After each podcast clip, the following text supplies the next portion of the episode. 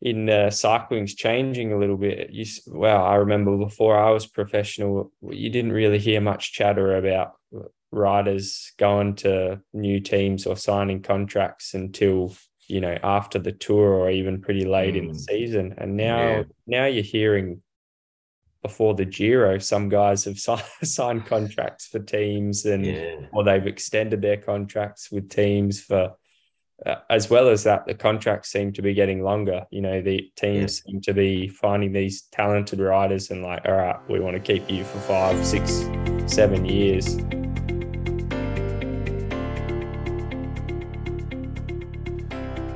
G'day, legends, and welcome back to the Press Room Podcast presented by Zwift.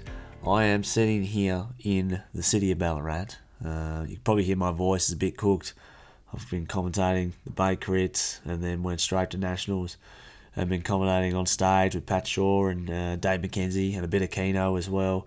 And uh, I tell you what, my voice is absolutely cooked, but it's been an amazing experience. And how about Plappy and how about Brodie Chapman? Uh, absolute ballers, and we'll have to get Brody on the on the pod as well. But uh, yeah, I saw Plappy straight after he won, and um, that was just how good was he? So good. But uh, look, this episode, a bit more Nationals focused as well, but also focused on the Aussie summer of cycling with Tour Down Under, Cadel Evans Road Race, etc. All the big races in Australia. Our guest today, Chris Harper from Jayco Alula, of course, formerly Bike Exchange. Now, Chris Harper, I have to say, he spoke so well in this podcast. Uh, he had great audio, and he's a really good speaker. And he's really interesting and kind of eloquently uh, spoken dude. So um, yeah, this episode's a cracker. We caught up, I think, the last week of uh, 2022, and we chatted through nationals. We chatted through uh, sort of TDU, including the selection and how it's pretty uh, hotly contested within the team to get on that um, TDU selection, and then also his time at Jumbo, what he learnt, um, how he progressed as a rider um, and what they were like as a team. We go through quite a few things, and uh, and Chris just spoke so well. It was super super cool. So I think you guys will really enjoy this episode, and um, yeah, learn a bit more about Chris Harper because he kind of is an underrated character, but his his riding, he's super super strong, and I think we'll get to see him unlocked uh, this year at Jayco um, now that he doesn't have so many leaders to work for, so to speak, like he did at Jumbo Visma. So, um, yeah, super cool. But before we get into the episode, big shout out to Zwift, our title sponsor. They are sponsoring, Zwift is sponsoring out at the TDU, the Young Riders competition. So look out for that. We're going to see some of the best young riders in the world wearing that white jersey. And uh, yeah, go on to um, go onto their website, check out that new kit they just dropped. It is so sick. The uh, I believe it's the Tour Zwift kit. It just looks so cool, nice colours, and even if you don't want to get the full kit, you got to get those socks. And I think you can pre-order them on the website. So check it out. Pretty damn cool.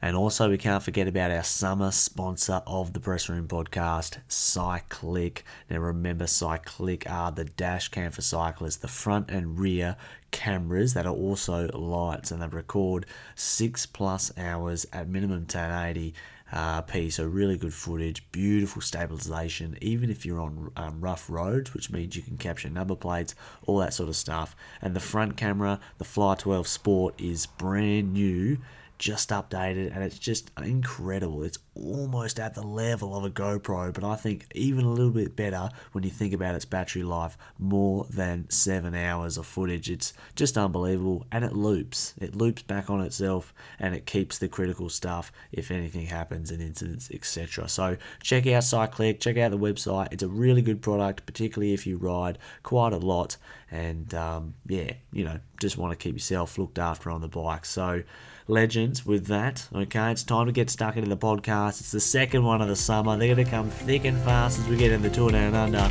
This is Chris Harper, a bloody legend. Thanks, guys. I'll see you real soon. Thanks a lot for coming on the podcast, man. Really appreciate it. Ah, no um, worries. Thanks for having me. Why don't we start with um, how you're starting your your season off? I suppose would you have started training uh, for 2023 the last few months or yeah for sure i uh i think i got back to uh, australia on oh, middle of october and then I still had had a uh, couple of weeks off the bike completely. Uh, so I think I had about a month in total of off the bike, or yeah, just doing some different activities. Yeah, and then I think yeah, I can't remember hundred percent, but probably from about November I started doing a bit of unstructured uh, riding again, and then yeah, back into it pretty pretty well full gas now, getting ready for nationals and down under and Cadel's. Yeah, sweet. It, do you find it hard to um, take the time off the bike? Yeah, yeah, I think so. Especially, well, maybe not off the bike, but I can't do nothing. So yeah. I normally start start doing a bit of running or a bit of jogging, um, or just playing a bit of other sport, bit of tennis and that sort of stuff. I still enjoy doing uh, doing some exercise. So yeah. yeah, I don't like to sit around and do nothing, but it is it is nice. I think especially after the first week when you've been off the bike, you uh, you start to enjoy not having to put kit on every day. Yeah, definitely. Yeah, it's um that's kind of cool though. Get into some other sports. Um, did you play tennis as a junior?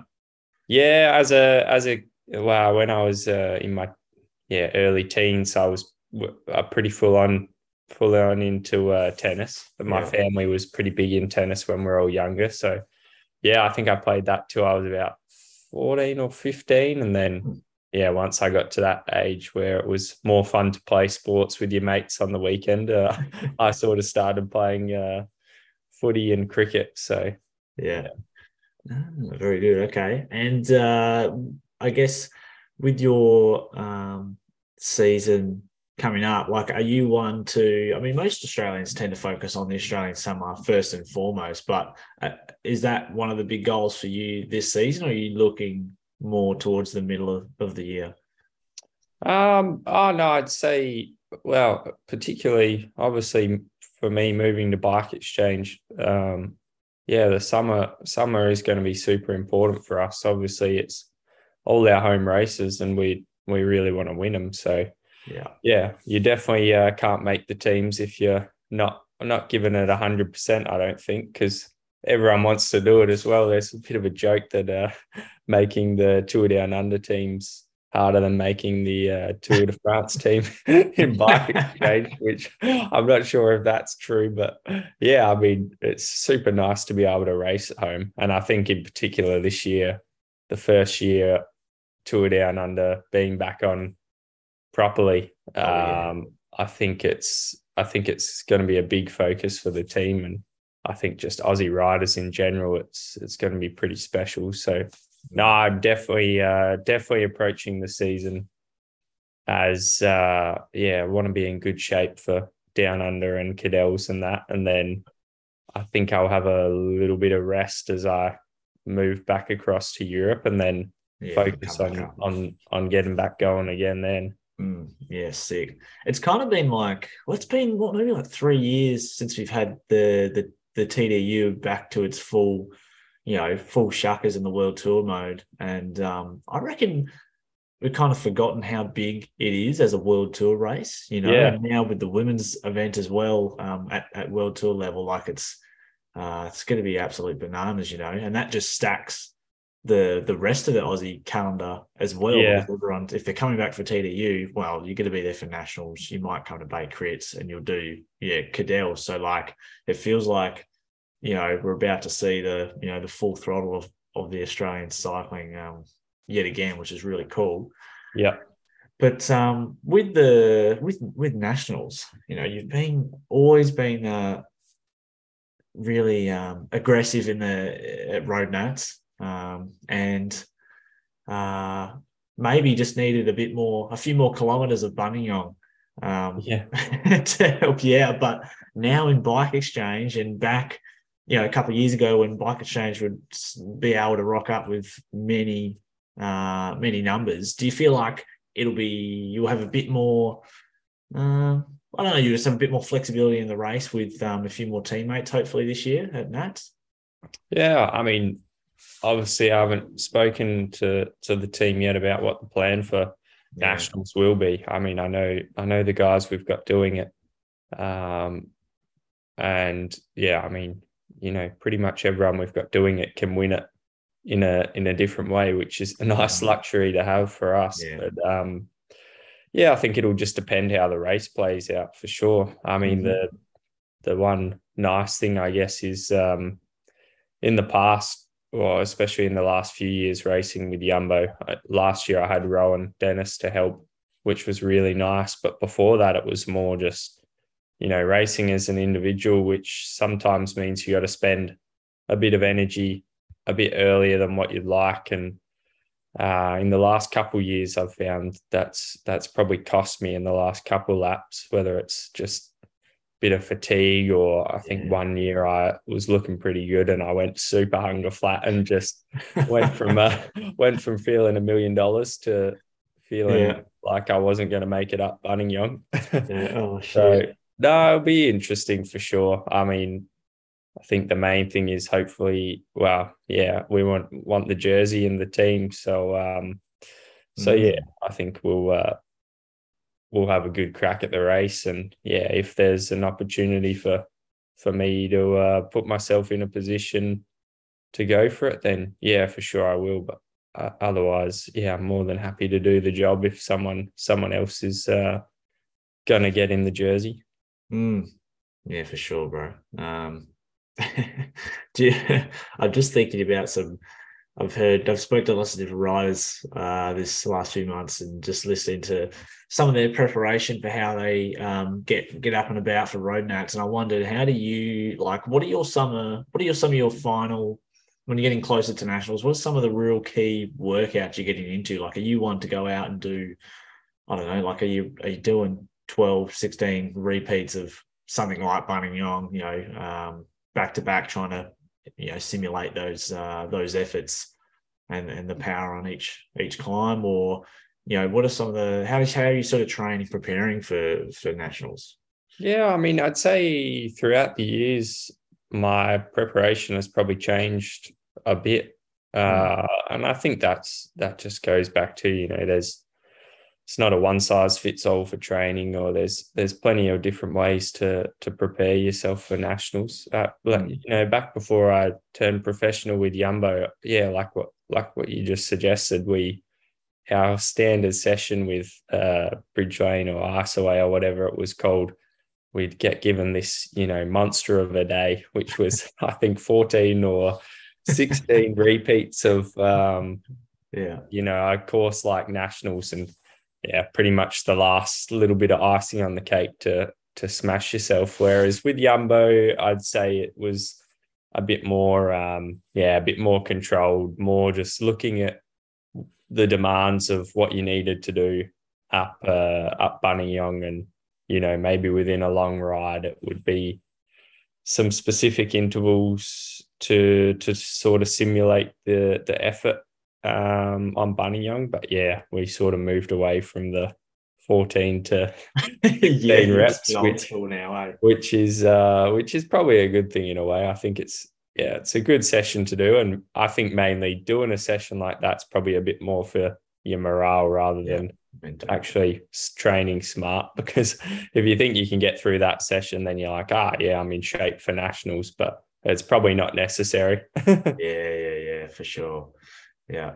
So, uh, and well, I guess moving to the new team, it's pretty exciting. I wondered when you first signed with um, Yumbo and you turned, you know, moved to the World Tour. I always wondered if you had in your back of your mind um, to go back to Bike Exchange. And I ask all the Australian riders that. I wonder if they all think, um, you know, you know, it'd be cool. It's always cool as an Australian to ride for the, you know, the Australian sort of team, Bike Exchange. But when you signed with Jumbo, did you have it in the back of your mind, like, well, you know, see where we go, but it'd be cool to go back to, you know, or go to the the, the Aussie setup? Uh never really, to be honest. Like it's, mm. yeah, I don't know. You just don't really think about it at first when you're uh, trying to get a professional contract. You're just yeah. hungry to get into the world tour and get stuck in. Yeah. Um, and then in the past couple years, of course, yeah, once once contract time comes around, you think about uh, where would be a good fit, and you know uh, where you'd see yourself within a team, and whether that sort of fits also your personal ambitions and all that as well. So, mm. uh, I I I wouldn't say like when I was uh, first went to Yumbo, it wasn't like ah, hopefully end up at Bike Exchange one day, but yeah, when the opportunity sort of presented this year, and I was able to have conversation with Bike Exchange, like I think our our mindsets were both pretty similar of where they saw me as a rider and what mm. we were sort of both hoping to get out of me as a as a cyclist and that that uh yeah really appealed to me because yeah it just felt like a i'd say like just a nice progression in my career uh i'd say. Yeah. And yeah it seems like a it seems like a, a well-timed um move as well. And yeah definitely synergies between the two of you as, as a rider and a team. When you're like when that contract time comes around it's i guess it's at the point where you have to start thinking about where you want to go next how you want to progress your career um, and or any changes you want to have a crack at when are you thinking about that are you just sitting at home thinking about that or is that something that you sort of start to ponder and think about um, when you're out riding like did you find yourself you know having those discussions in your head, just thinking about where you would go? Like, are you doing that out riding, or is it more when you're just one on one with your manager or stuff like that? Um, oh, I'd say for me, it's always always on a rest day. when you're uh. sitting around, when you're sitting around not doing much at home, you start to uh, start to think about things, and yeah, obviously, I think uh, I think in general, it seems like the the trend in in uh, cycling's changing a little bit. You, well, I remember before I was professional, you didn't really hear much chatter about riders going to new teams or signing contracts until you know after the tour or even pretty late mm. in the mm. season. And now, yeah. now you're hearing before the Giro, some guys have signed contracts for teams and yeah. or they've extended their contracts with teams for uh, as well as that, the contracts seem to be getting longer. You know, the teams yeah. seem to be finding these talented riders and like, all right, we want to keep you for five, six, seven years. Mm. Uh, so I think the, yeah, I mean, I, I'm not a manager, so I wouldn't know, but for me, looking from the outside, I'd say the the contract negotiations seem to be changing quite a bit.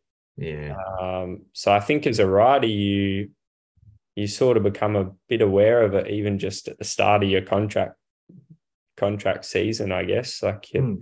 already thinking like okay i'm uh yeah not that there's pressure but yeah you want to perform and show that you belong in the belong in the team or belong in the world tour. And yeah i think you i think you have to uh have to think about it early enough because yeah there are so many talented riders coming through. It's um yeah, it's easy to easy to get to November or something and realize oh, I don't have a I don't have a ride anymore. Yeah, yeah. I feel for some of those riders that have been left in the lurch with the um with the B and B thing. Yeah, the hotel's like far out. Like yeah, just be brutal. Like, what are you supposed oh, to do? yeah, I think I think that's the other thing that is hard about cycling is it can be so so brutal, really. With mm. the you know, there's so many good examples. I think you know, Simon Clarke's a perfect one. He oh, didn't have dude. a contract until the end of the year.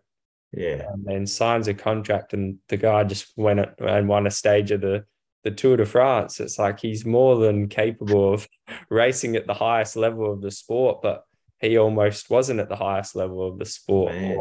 Nothing. For me, another one's uh, yeah. What another one for me is one of my old teammates, Taco van der Hoorn. He uh, didn't have a didn't get re-signed with Jumbo, didn't get a contract, and originally he was going back to a Dutch continental team, and yeah. then really last minute got the contract, and then since then he's just been yeah. incredible. Like yeah, more than deserves to be at the highest level of the sport. So yeah, it is a funny old sport, I think. it is. It is a bizarre sport sometimes. Yeah, Taco. He's one of my favorite riders, Taco. Yeah, yeah, yeah. Always a yeah, always in the break. Always like yeah, just a. But some riders have that. Um, Taco is one of them. Some riders have a uh, a real unique, maybe specialty where the best of their ability is only maybe visible at a very small number of races. You yeah. know, like Taco seems to be very good at those really long days, like a 200k yeah. plus stage Um, and you know, often you don't get to see the riders who are really good at that level because there isn't that many of them, you know. Yeah. Um, that are even in one day races as well. Like another one who I think of is um, is Dylan Van Baarle. I think yeah. he's he's obviously won Roubaix, but we don't often get to see the his winning capabilities until he's at you know a race with that length. And so yeah, when you've got such a small like window to sort of show your ability, yeah, yeah, it can make it really difficult. Hey guys, I hope you enjoyed the podcast with Chris Harper.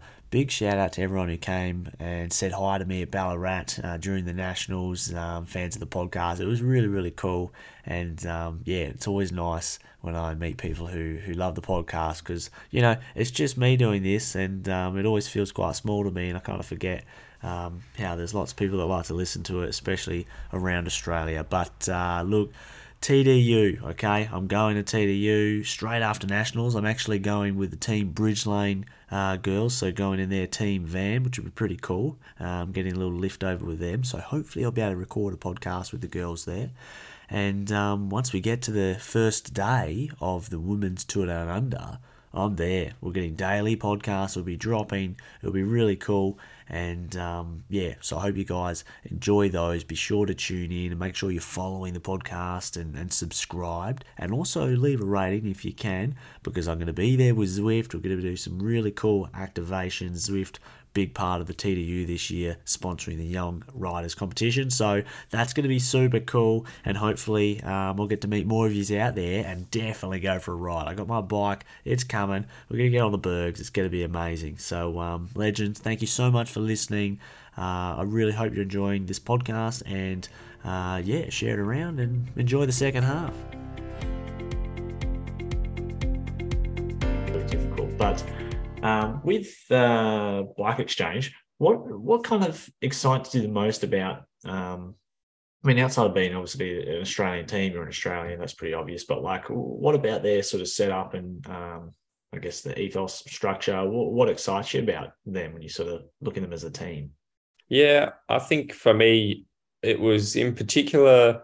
I think they are making sort of, you know, well, at least from the outside to me, it looked like they were really trying to sharpen up as a team as a whole. And I think that started when once they got Giant on board as he um, as their equipment sponsor. All of a sudden, they they really looked like they, you know, all yes, Yates was all of a sudden yeah, with time trials and that. Yeah. Um, you know that which really appeals to me because I'm definitely the type of rider who likes looking at the little details in training and also um, yeah also equipment and all that. Well maybe not so much equipment but you know i like to know that i'm riding something that's good.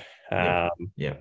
so i think i think it was just you know they were making that progression to be you know becoming uh yeah trying to get get more results and be a bit more of a formidable force in the world tour i guess. I mean mm it feels like for the last few years, it's you really had those handful of teams that sort of they're constantly in the limelight, I guess, and then other teams sort of popping up with wins here and there. But yeah, yeah. It, it, feels like a lot of teams now are really trying to push and, you know, I, I wouldn't say copy um, any of these bigger teams, but, you know, just realizing like, okay, if we actually want to want to get results and we want to perform at the highest level, we've got to we've got to look at how we can do things the best because yeah, that's that's what the Jumbos and the Ineoses and mm. all that are doing. They're looking for looking for little improvements any way they can.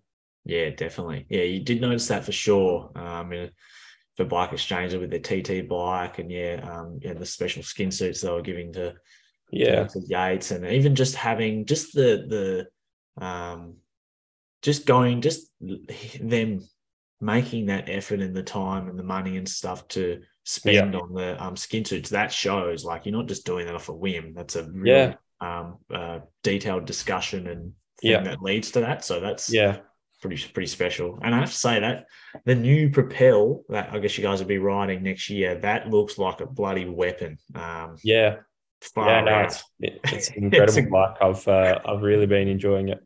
Yeah, it's a good looking bike too. Looks really nice. That's part of it as well. But yeah, obviously, um, it's uh, I guess that comes with having a, a sustained bike sponsor too, because it was a couple of years, maybe two or three years there, where it was like maybe three different bike sponsors or two spot yeah. bike sponsors. It was Scott, uh, someone else, Bianchi, and then um, Giant's been on for a while now. So yeah, that's really cool. At, at Yumbo, I know from when I was um, talking to Rohan, you know, he mentioned how much testing that Yumbo Visma put into not only their own products but other products to see yeah. how they went. So um, I guess that would have been something quite uh, like some, you know, a good level for you to experience and take away from you. Yeah, for, um, from your time there. Yeah, for sure. I mean, Yumbo, you know, there's no no real secret in why they're so successful. I think it's because they're, you know, very professional about how they how they prepare for races and their equipment and all that. Like it's, you know, really uh, just a matter of their their I guess I guess it started probably with the whole Sky era of you yeah. know the, whole marginal gains principle, and I think oh, yeah.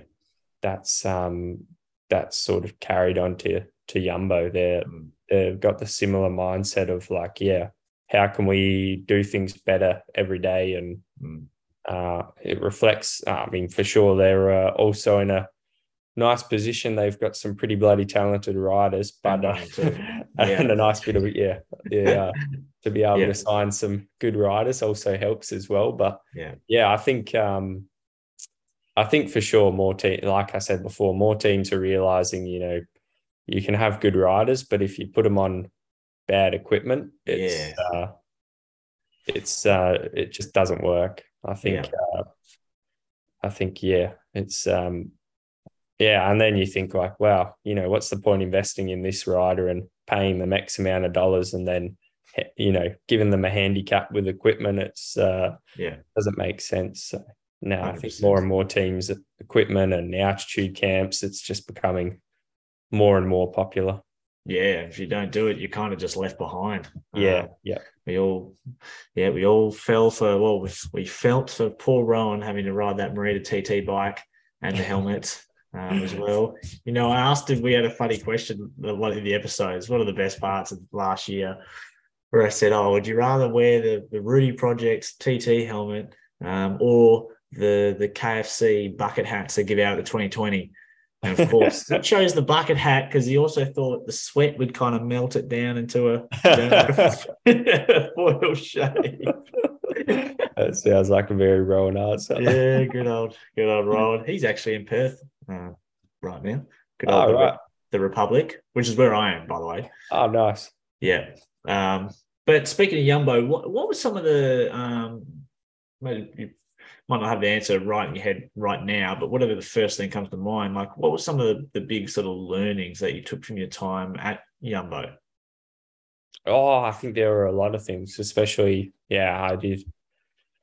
This year's my third year with them. So, um, yeah, you learn a lot. Um, the biggest thing for me, well, maybe not the biggest, but, you know, you learn a lot about training, um, a lot about nutrition, um, which is pretty important. Uh, I think yeah. now nowadays it's probably I think it's a really good thing, but I think it's you know becoming more common knowledge um, with younger riders, which I think super important just on how important the nutrition is. Because I think there was for a long time, and I even remember when I you know I was trying to you break into the world tour, you know, there's these old school you know mentalities of yeah you've got to uh, got to go do these six hour rides and not eat any food oh and my God. come home yeah. and eat nothing. And you know, Yumbo's the complete opposite of that. Like you fuel really well. Yeah. There's none of this, you know, ah, we're keto fat adapted crap, you know. No. at the end of the day, if you're riding a bike at a pretty high level for a long amount of time. Yeah, you need to eat some carbohydrates. So yeah.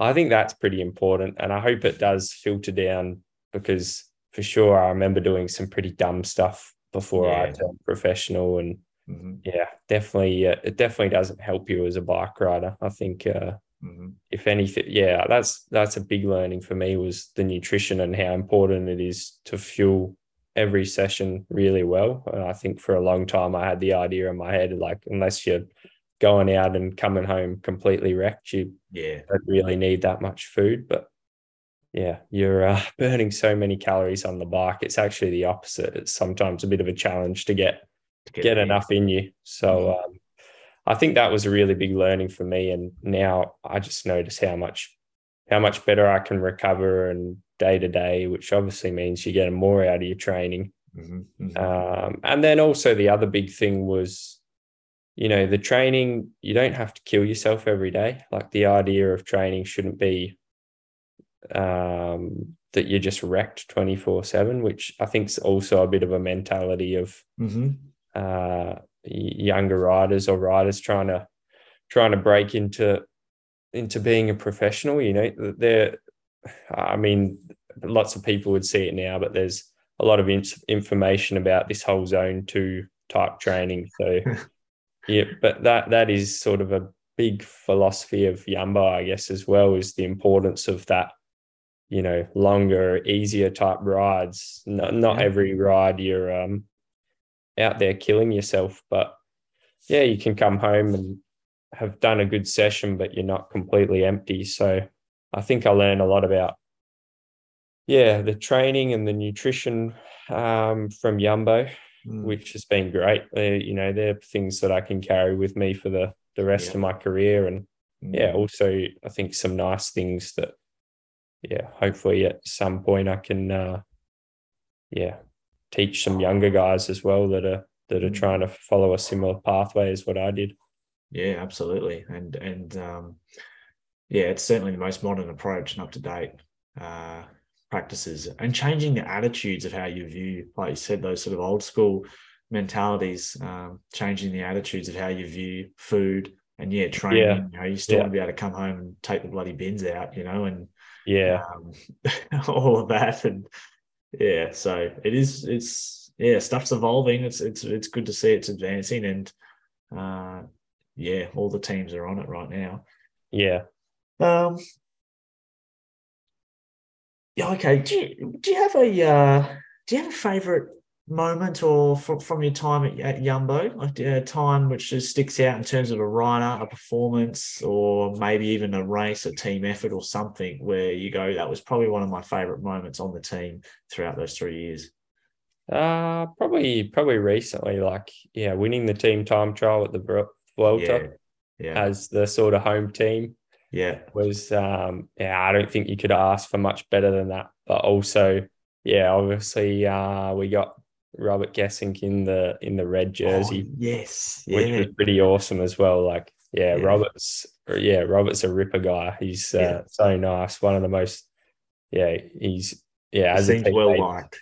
Yeah, he's an awesome guy. Like he's always so nice, so helpful. Go out of his way if you uh if you need well, always, you know, gone out of his way to help me when I first came to the team. So yeah it's nice to be able to like see a guy like that do so well. And it's awesome as well for the team because he's been at a part of Jumbo since he yeah spent his whole career there. So Original. yeah, yeah, he's uh it's pretty awesome that we could get get him in the red jersey and yeah, definitely like a little I think it's great the amount of work he's done for guys like Primoz and yeah and all that over the last few years at the tour. It's awesome to see him get a get a little, uh, yeah, nice little bonus there. It's awesome. Yeah, hundred percent. And the team's time trial is cool, especially from like a, um, um, maybe from a perspective when you're younger playing cricket and footy. You know, real team sports when you have a great yeah, yeah. on the cricket field or on the footy field, like when you're back in the change rooms, like it's the best feeling ever when you've had a great team result and everyone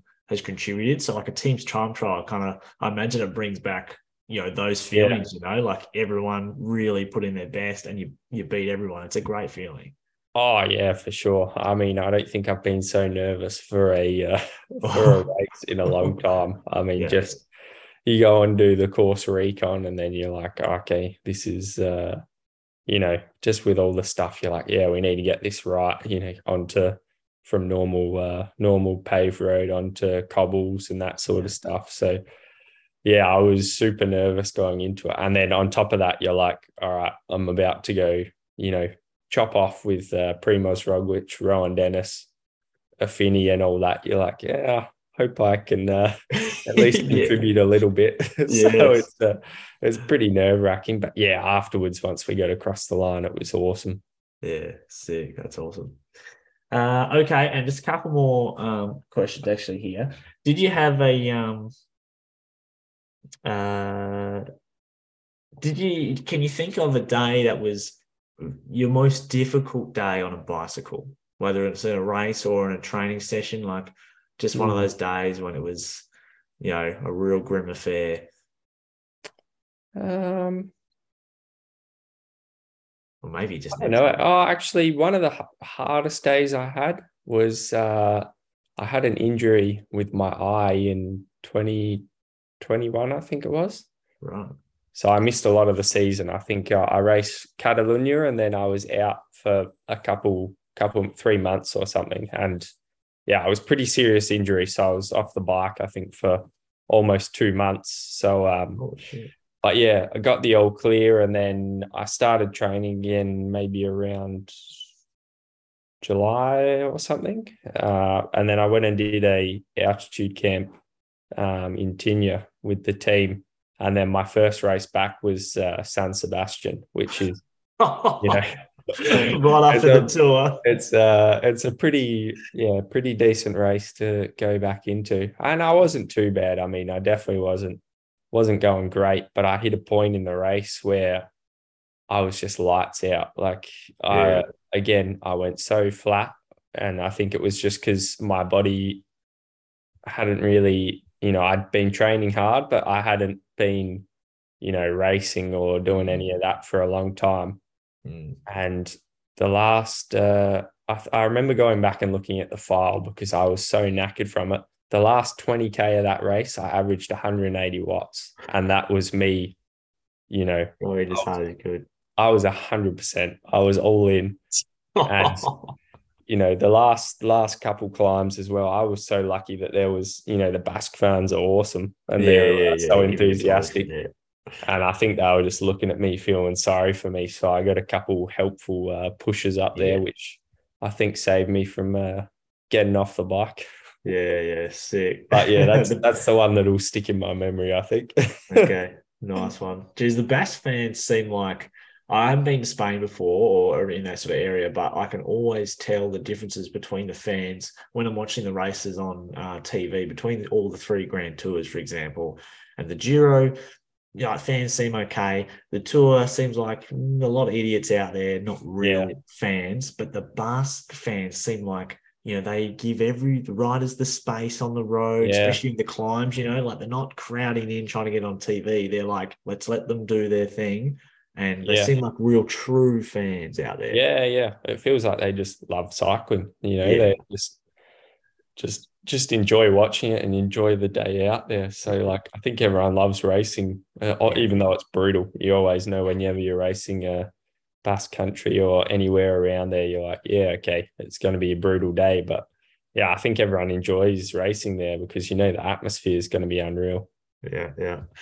And uh, after a big day, whether it's a race or um, maybe a training ride, because training ride you can choose. I guess you, you could probably have whatever you whatever you like. Um, but what are you going for after like a big, big training session? Like, say maybe it's a it's a um, I don't know, just your favorite meal or something after a training session where maybe you're not as targeted on the nutrition. Mm, good question. I change it up quite a bit. Um, Mm. I don't know what my favorite would be. Uh, well, I'm pretty simple actually. You know, I'm not not fancy or anything, but I think when you're super hungry, anything. Uh, yeah, yesterday I had a pretty solid session, and yeah, I think I cooked up spaghetti bolognese, which was hit the spot pretty pretty nice. I think anything like that, anything like that's pretty good. I mean, Yeah. yeah, you're looking to obviously get in a bunch of carbs. So it normally revolves around uh, rice or spaghetti. And then, Yeah. yeah, anything like that. Cook up a bunch of rice or spaghetti or, Mm. you know, make a curry, something like that. Any Um, spices in there? Are you spicing it up? I actually do. I quite like spicy food. So Mhm. I don't know. For me, uh, yeah, I'll chuck in as much spice as I can, I guess.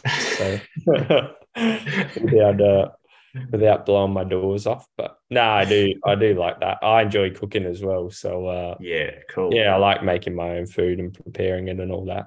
Mm, mm. Yeah, good. It's good. Uh, it's like a process thing too, right? Cooking. Yeah, cool. yeah, I think so. I mean, yeah, obviously, is a yeah, obviously the nutrition's so important that yeah, I think you can't be a decent bike rider without knowing how to cook a decent meal. Mm. And I think we've got the luxury of, yeah, even when you're on the bike for a long amount of time, you uh, you got a fair bit of the day to make sure you're doing things properly mm. off of the bike as well. Mm, sweet. So I I assume, um, well, are you going to do um, probably? Are you doing Bay Crits? No, I won't do Bay Crits. Okay. Um, but give them give them a miss. But likely, likely, uh, of course, nationals. Um, hopefully, TDU, and then Cadel's roughly be the plan, eh? For some. yeah, yeah. I think I'll do the uh, do the road race and the time trial at nationals, and then back back to Adelaide for down under, and then Cadel's, and then I think um, a couple days after that, I'll fly back to back to Europe. Yeah. Okay. What do you think about the TT being after the road race this year? It's a bit different, eh? Yeah, I think I did it once uh, a few years ago. I think we did the same. Did the TT on the Tuesday. Yeah. Um, which yeah, it's it's all right. I mean, it doesn't really change much for me, but yeah, it does feel uh, for the event as a whole, it feels a bit random because the I'd say like the the the peak of nationals sort of feels like the road races. You know, everyone looks forward to the weekend watching. Oh yeah, watching the uh, you know the under twenty three race is always exciting, um, and now now having the the women's on the morning of the men's, I think is good as well.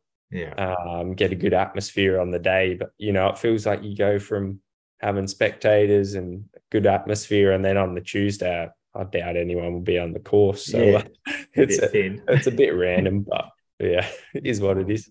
Yeah, sweet. Oh, cool, man. Well, um, it's gonna be exciting. I, appreciate your time coming on the on the pod. Really good to have oh, you. No worries. Thanks heaps again for having me.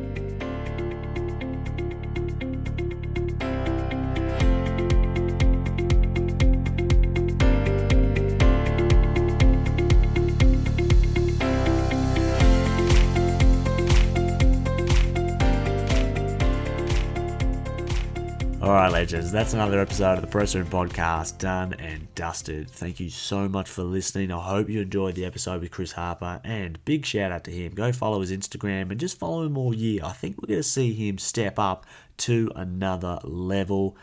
And uh, yeah, thanks to all the sponsors of the podcast. Of course, Zwift. Thanks to Smith Optics as well. We're going to do some really cool things with Smith throughout the year, so keep up to date with that. Thanks to Attaquer, of course, and Cycliq, the summer sponsor. Guys, you got to get on a Cycliq. It's a bloody brilliant product and will keep you safe out there on the roads. And guys, this is it. We're going to go straight into the TDU podcast from here. So you're going to come thick and fast, short, sharp specials. We'll be in the mix zone. It's going to be amazing. Shoot me a message if you want to get any rider on the podcast. Send them to me, and then I will go after him. I'll go after him. We'll get him on the press room. And uh, yeah, it's going to be amazing. Love you guys, and I'll see you again for another podcast. Chat soon.